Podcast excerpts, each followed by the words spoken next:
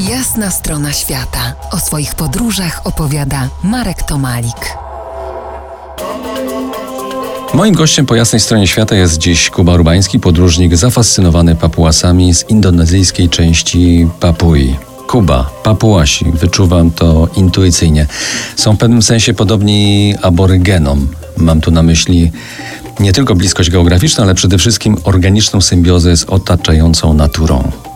Tak, to prawda. To jest e, coś, co chyba najbardziej nas zafascynowało w e, Papuasach, e, czyli to, że oni świetnie znają świat. Świat oczywiście w rozumieniu tego świata, który ich otacza, czyli, czyli roślin, gór, przyrody, wszystkiego, co jest wokół nich, dlatego że tak naprawdę w tamtych, w takich warunkach, jakie panują na, na Papui, bardzo, bardzo trudno byłoby przetrwać przez w sumie w tej chwili szacuje się, że około 40 czy 50 nawet tysięcy lat bez dogłębnego poznania tego, co nas otacza. To czego możemy się spodziewać po tej przyrodzie, która wcale nie jest taka przyjazna. To bardzo często mówi się w kontekście mm, plemion żyjących e, gdzieś właśnie w taki, w taki bardzo tradycyjny sposób, że oni żyją w zgodzie z przyrodą.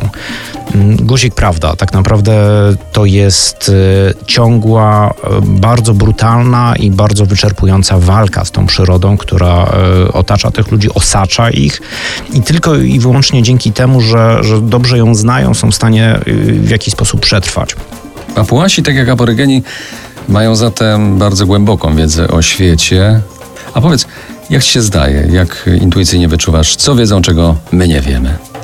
Myślę, że Papuasi jeszcze nie utracili e, tego, co u nas e, zabija cywilizacja. My, my jesteśmy, czy może karmimy się e, poczuciem źle rozumianego indywidualizmu.